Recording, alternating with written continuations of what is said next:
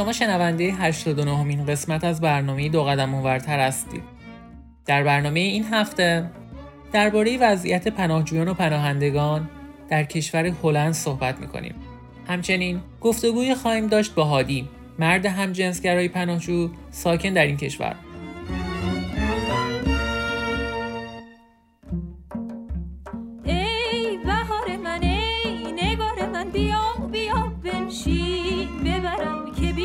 Pascua.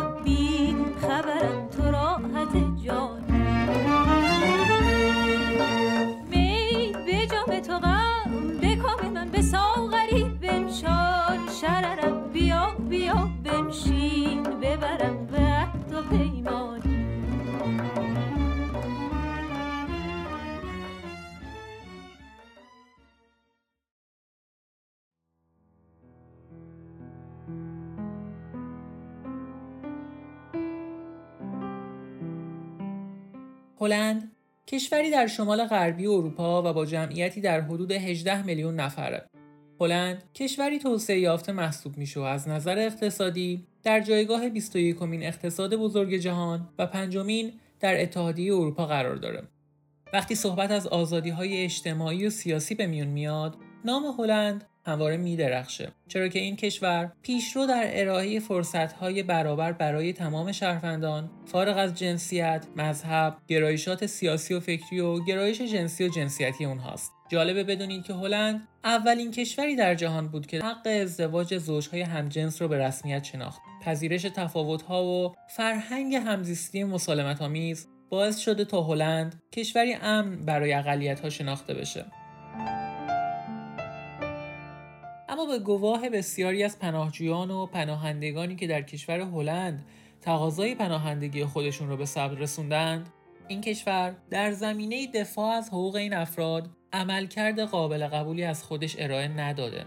یکی از دلایل این نارضایتی روند طولانی رسیدگی به درخواست های پناهجوییه.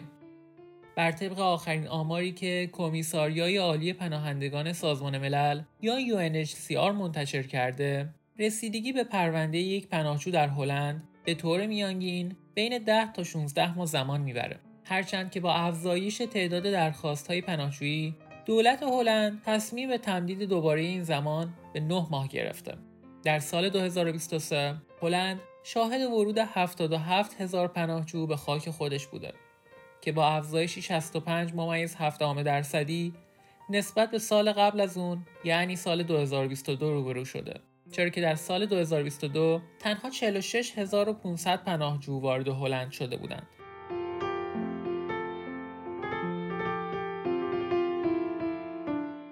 به غیر از زمان بر بودن پروسه رسیدگی به پرونده ها یکی دیگر از دلایل نارضایتی پناهجویان کیفیت پایین خدمات ارائه شده در برخی از کمپ های این کشوره. کمپ های هلند خصوصا بعد از موج ورود پناهجویان اهل سوریه و همینطور جنگ روسیه و اوکراین و حضور پناهجویان اوکراینی با ازدهامی شدید روبرو شد به طوری که دولت هلند ناچار شد تا برای اسکان بخشی از این افراد کشتی تفریحی رو اجاره کنه و بعضی از پناهجویان رو در این کشتی اسکان بده. شبکه خبری یورونیوز در سال 2022 گزارشی از وضعیت وخیم کمپ های هلند منتشر کرد. در این گزارش به وضعیت کمپ تر آپل در شهر کوچک تر آپل اشاره شده بود. توجه ها به این کمپ زمانی صورت گرفت که یک کودک سه ماهه بر اثر نبود امکانات کافی در این کمپ جان خودش را از دست داد. در اون زمان سازمان مردم نهاد پزشکان بدون مرز وضعیت این کمپ رو ناگوار توصیف کرد. وضعیتی که به گفته یکی از پناهجویان سوریه ساکن در اون نه شبیه به زندگی در هلند که شبیه به زندگی در خاورمیانه توصیف شده بود. یکی از فعالین مدنی حاضر در این کمپ در گفتگو با یورونیوز پرده از تبعیضهایی برداشت که مقامات هلندی در مواجهه با پناهجویان غیر اوکراینی قائل میشن. او گفت که برای 60 هزار پناهجوی اوکراینی خدمات ویژه‌ای در مراکز وابسته به شهرداری ها ارائه شده و اونها در این مراکز اقامت دارند. اما وقتی صحبت از پناهجویان غیر اوکراینی همچون شهروندان افغانستان، سوریه و ترکیه به میون میاد، شهرداری ها به اونها به شکلی متفاوت نگاه می‌کنند. همین تبعیضهای موجود یکی دیگر از دلایل نارضایتی پناهجویان در هلند عنوان شده اونها میگن که از زمان حضور در این کشور به مدت شش ماه حق کار و فعالیت در بازار کار این کشور رو ندارند. در حالی که شهروندان اوکراینی در بد و ورود اجازه کار دریافت کرده و به شکل آسونتر می‌تونن در جامعه هلند ادغام بشن.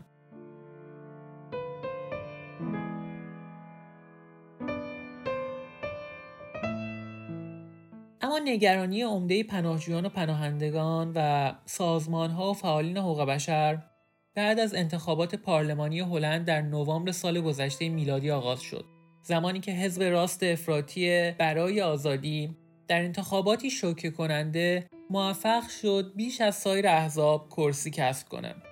خرت ویلدرز رهبر این حزب که وظیفه تشکیل دولت آینده هلند رو بر عهده داره به سیاست های ضد مهاجرتی خودش معروفه او بعد از پیروزی در انتخابات گفت ما باید امید رای دهندگان رو برآورده کنیم و هلند رو دوباره به هلندی ها بازگردونیم. ما باید سونامی مهاجرت و پناهجویی رو متوقف کنیم.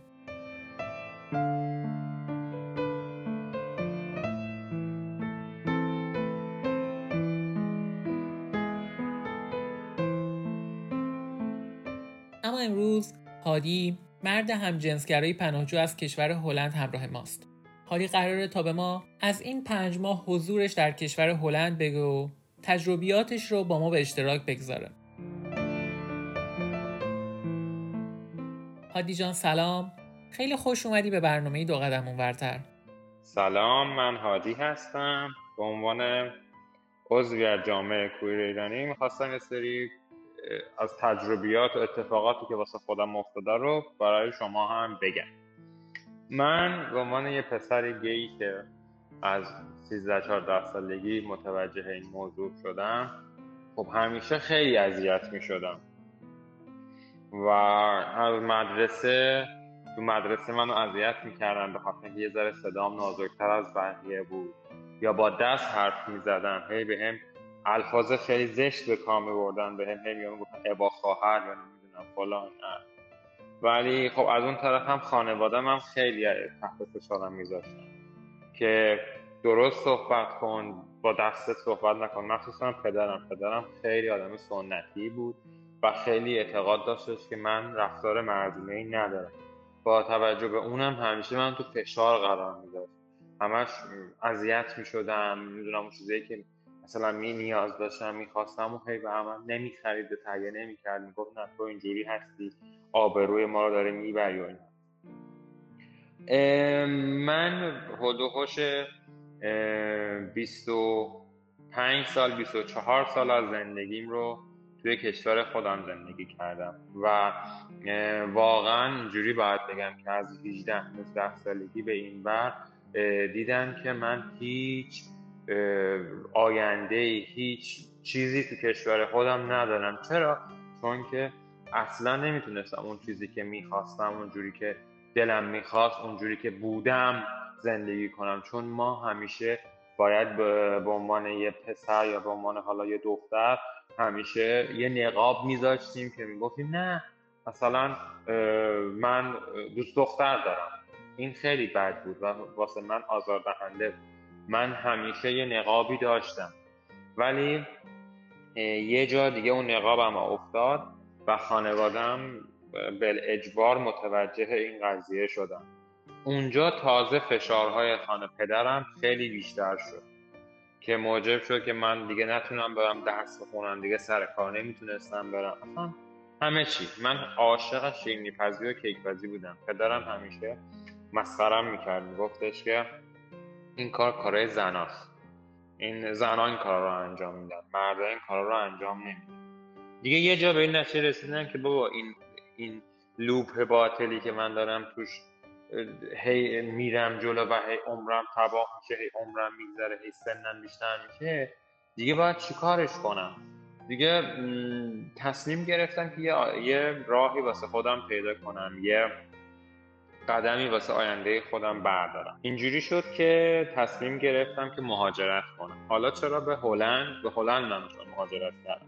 به خاطر اینکه تو کشورهای اروپایی خب ازش خیلی شنیده بودن که بهترین کشور تو حوزه LGBT فرنلی اروپا تو اروپا هلنده. و خیلی به اصطلاح خوب رفتار میشه باشون خیلی شرایط خوبه و اینا. بعدم با فامیل داشتم. من اینجا. به خاطر این همیشه از هلند خیلی خوب تعریف می‌کردن. زمستون که میشه به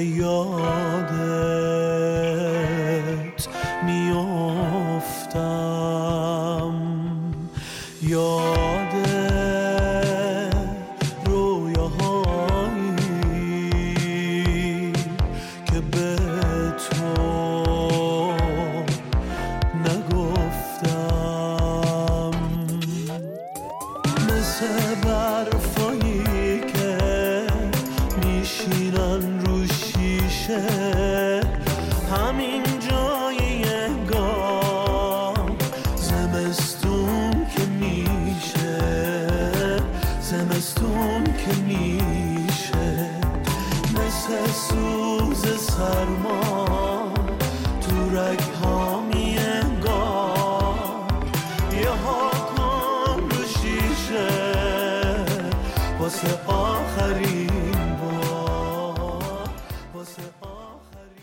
هانی جان تو به من گفتی که پنج ماهی میشه که به کشور هلند اومدی. آیا اون چه که از هلند دیدی در این مدت با اون چه که از قبل تصور می‌کردی همخونی داره؟ در این مدت پنج ماهی که من اینجا هستم توی هلند واقعا باید بگم که مردمش به شدت مردم عالی خیلی خوش رفتارن خیلی مهربونن. همین که تو یه سلام می‌کنی بهشون تو خیابون جواب سلام تو میدن. انقدر مهربونن انقدر با عاطفه دارن این خیلی واسه من خوبه. و اینکه من الان واقعا باید بگم که هم خیلی آزادم هم خیلی فکر و ذکرم به اصطلاح طبیعی شده نرمال شده. دیگه نه اصلا هیچ هیچ مشکلی هیچ فکری ندارم هیچ فکر و ندارم. من وقتی که تو زمانی که تو کشور خودم بودم همش فکر و خیال داشتم. شبا تا صبح نمی‌تونستم بخوابم. ولی وقتی که اومدم اینجا چون دیگه راحت شدم و به اصطلاح آزادانه دارم زندگی می‌کنم خیلی واسم خوب شده. واقعا خیلی راحت. از تجربیات من بخوام تو زندگی توی هلند بگم به عنوان یک کشور آزاد اینجوریه که خیلی خوبه. اینکه همین که تو خودت اون اون جوری که هستی به بقیه خودتو نشون میدی.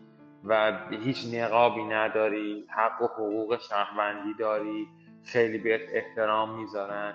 تو با پارتنر خودت می‌تونی دستشو بگیری ببریش این و این خیلی خوبه. این یکی از دلایل واقعا خیلی خوبیه. خیلی واقعا منو ستیسفای می‌کنه. خیلی اینو دوستش دارم. ولی راجع به شرایط پناهندگی باید بگم که جدیدن یه ذره شرایط شرایط بدی شده. اونم دلیل داره. به خاطر اینکه خیلی خیلی عضو می‌خوام. یه سری از هموطنهای ایرانی یا افغانمون اومدن به دروغ گفتن که ما هم جنسگرا هستیم ما گی هستیم. به بهانه جواب گرفتن اقامت گرفتن. حاضر شدن دست به چه دروغایی بزنن. بعد این دروغای اینا کم و پیش لو رفته و مثلا الان جوری شده که از صد تا ذربین باید رد بشی تا قبولت کنن. و مثلا پروسه ای که قبلا تو 6 ماه میگذشته و تموم می‌شده الان بالغ بر دو سال طول می‌کشه.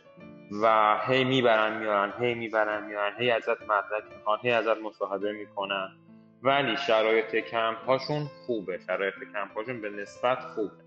ولی اینکه سرعتشون متاسفانه خیلی پایینه.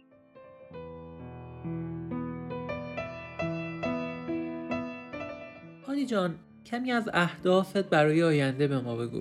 من در آینده بعد از اینکه اینجا جوابمو بتونم بگیرم به اقامت بگیرم خیلی دوست دارم که دوباره درسمو که ناتمام در ایران گذاشتم تموم کنم. ولی این دفعه توی یه رشته که خودم دلم می‌خواد نه اونی که مادر پدرم دوست هی می‌گفتن تو باید مهندسی تو باید اینو بخونی می‌خوام برم یه رشته خوبی که خودم دوست دارم که هتل داری گردشگریه رو ادامه بدم و در کنارش خیلی دوست دارم که یه بیکری یا همون نونبایی بزنم یه چند تا کلاس پخت نون پخت شیرینی برم و اینجا بتونم یه بیکری خیلی خوبی داشته باشم که هم, هم کنارش بیکری باشه هم کنار دیگهش کافی شاپ باشه که بتونن مردم بیان اونجا قهوهاشون هم با همون شیرینی ها بخورن. یکی همیشه هست که عاشق منه. نگام که می‌کنه پلک نمی‌زنه. تنهاست خودش ولی تنهام که چیزی نیست عجب دلی داره به پایان 89 مین قسمت از برنامه دو قدم ورتر رسیدیم.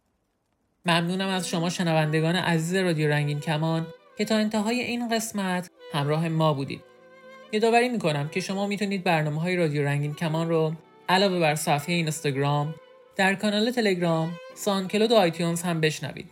همچنین برنامه های رادیو رنگین کمان هر شب از ساعت 21 به وقت ایران و 22 به وقت افغانستان از طریق موج کوتاه رادیویی 41 متر فرکانس 76 ده پخش میشه. شما می‌تونید هر هفته روزهای جمعه شنونده قسمت جدیدی از برنامه دو قدم ورتر باشید. پس تا هفته آینده و یک برنامه دیگه ایام بکام با گریه هم میاد غمامو حل کنه نزدیک میشه تو منو بغل کنه. از آسمون خیلی پایین تره. درو که وا کنم خدا پشت دره.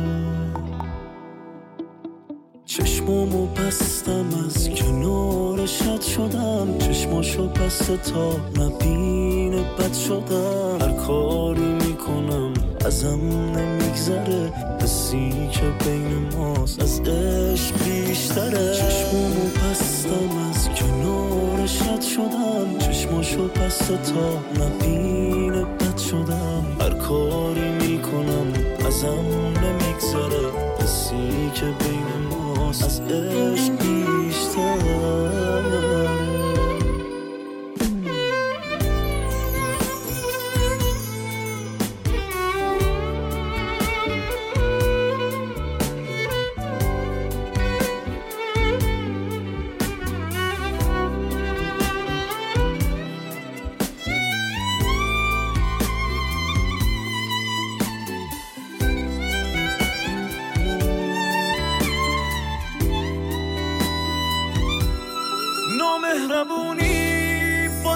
دلم نمی‌کنه. به هیچ قیمتی ولم نمی‌کنه. یه قطر اشکمو که میدرخشه باز بهونه می‌کنه. منو ببخشه باز